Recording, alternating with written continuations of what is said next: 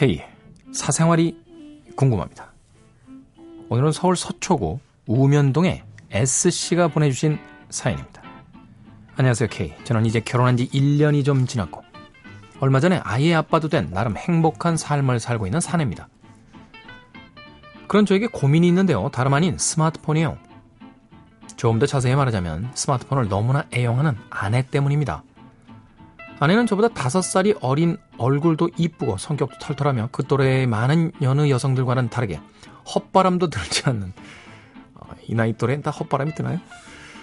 정말 저한테는 과분하고 너무나 좋은 여자입니다. 처가댁 식구들도 다들 너무 좋은 분들이라 제 주위 사람들도 제 스스로도 정말 장가 하나는 잘 갔다고 생각하고 있습니다. 그런데 그런 너무나도 고마운 와이프에게 한 가지 불만이 있는데 그것이 바로 스마트폰을 너무 애용한다는 거예요. 아침에 일어나서 보니까 스마트폰을 열어서 아침부터 확인하고 작은 것 하나하나 모든 것을 스마트폰으로 검색하며 특히 까똑은 거의 하루 종일 붙잡고 있으며 그것을 확인하지 않고는 너무나 답답해 합니다. 식사를 하는 중간중간에도 스마트폰을 들여다보고 딱히 특별히 볼 일 없어도 수시로 스마트폰을 들여다볼 정도니 가히 애용자 수준임은 분명합니다. 일단 그 작은 스마트폰 화면을 너무 오랜 시간 보면 눈도 나빠지는 것을 알기에 작은 스마트폰으로 보지 말라고 그나마 조금 와이드한 태블릿 PC를 사줬지만 그 태블릿 PC를 바로 옆에 두고도 손에 쥐어져 있는 것은 항상 스마트폰이에요. 이렇게 스마트폰, 스마트폰 화면을 너무 자주 들여다보는 아내의 모습에 잔소리도 수없이 해보고 심지어는 싸운 적도 있었습니다. 물론 이 정도는 요즘 한국에서 살면서 스마트폰을 사용하는 사람 중에 어렵지 않게 찾아볼 수 있는 패턴이긴 해요. 하지만 중요한 것은 이런 과도한 사용이 여러 부작용들을 만들어내고 있으며 그 케이스가 다름 아닌 저의 아내이기에 저는 아내의 스마트폰 과용을 걱정하면서 싫어하고 있는 것입니다. 사실 오늘도 스마트폰 덕에 작은 갈등이 있었어요.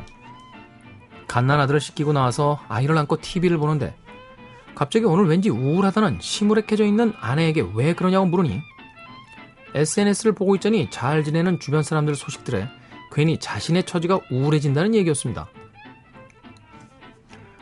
사람이 살면서 좋은 일도 있고 나쁜 일도 있는데 SNS 서비스에는 아무래도 자기가 좋은 일들을 주로 올리기 마련이니까 거기에 너무 자신을 비교하게 되면 우울할 수밖에 없으니 그런 것 가지고 다운돼 있을 필요 없다고 다독여줬어요. 그런데 약 2.5초 후에 저한테 스마트폰 화면을 보여주면서 이 화장품 여기서 참 싸게 판다고 얘기를 하는 겁니다. 저는 너무나도 화가 났습니다. 우울해하는 아내에게 진지하게 위로를 건네고 있는 순간에도 아내는 스마트폰으로 쇼핑창을 띄워놓고 화장품을 찾고 있었던 거죠. 저 역시 스마트폰이 보급되자마자 지금까지 여러 용도로 편리하게 사용을 해온 사람이라 이렇게 말할 입장이 아닐 수도 있어요. 하지만 분명한 건 많은 사람들이 스마트폰이라는 문명의 이기를 택하면서 편리함을 얻었을지언정 이런 것도 많다는 것을 느끼고 있다는 겁니다. K 이전에 유열 씨가 라디오에서 이런 말을 했어요. 아쉽게도 기술은 앞으로 나아갈 뿐 뒤로 돌아갈 수는 없습니다. 저는 스마트폰이 싫어요. 그리고 스마트폰에 저와 아내의 귀중한 일상을 어느 정도 빼앗기는 것도 싫습니다. 어떻게 하면 스마트폰으로부터 저의 아내를 구할 수 있을까요? K의 통찰력 있는 조언 부탁드립니다. 서초 우면동의 SC. 네. 사시는 곳은 자연과 버타고 있는 네, 우면동 쪽입니다. 디지털 기술에 또 경도당에 있는 네. 저의 통찰력 있는 조언이요. 아, 제가 최근에 그 게임에 빠졌어요. 게임에. 예. 스마트폰 게임이에요. 이게요, 그 TV 광고하는 게임인데요. 겁나게 재밌습니다. 예. 이게 성벽도 막 이렇게 짓고요. 예? 그 다음에 이 거인도 막 만들고 금도 캐고 막 이래요. 누가 나 좀 말려줬으면 좋겠어. 요새 책도 안 보고요. 집에만 가면 쇼파에 들어 넣어 이것만 하느라고. 예? 어떻게 해야 되지 나? 잠깐만 지금도 어머나 어머나 어머나 어떻게 어떻게 어떻게 훈련소 다 졌네 업그레이드 하려면 야 금화가 700개 필요해 야 이거 언제 또 이걸 또 캐냐. 네? 유열 씨의 이야기가 맞죠. 기술은 후퇴하지 않습니다. 기술은 앞으로 나아가는 거죠. 문제는 사람이에요. 사람인데. 아내가 스마트폰 중독이라는 것을 스스로 인정해야만 합니다. 정말요. 알코올 중독도 있고, 뭐 담배를 피는 사람들도 결국은 니코틴 중독이죠. 그곳에서 벗어나기 위해서는요, 본인이 그것이 문제라고 인식해야 돼요. 주변 사람들이 아무리 뭐라 그래도 나는 괜찮아. 내가 무슨 중독이야. 난 그냥 딴 사람들하고 똑같이 써.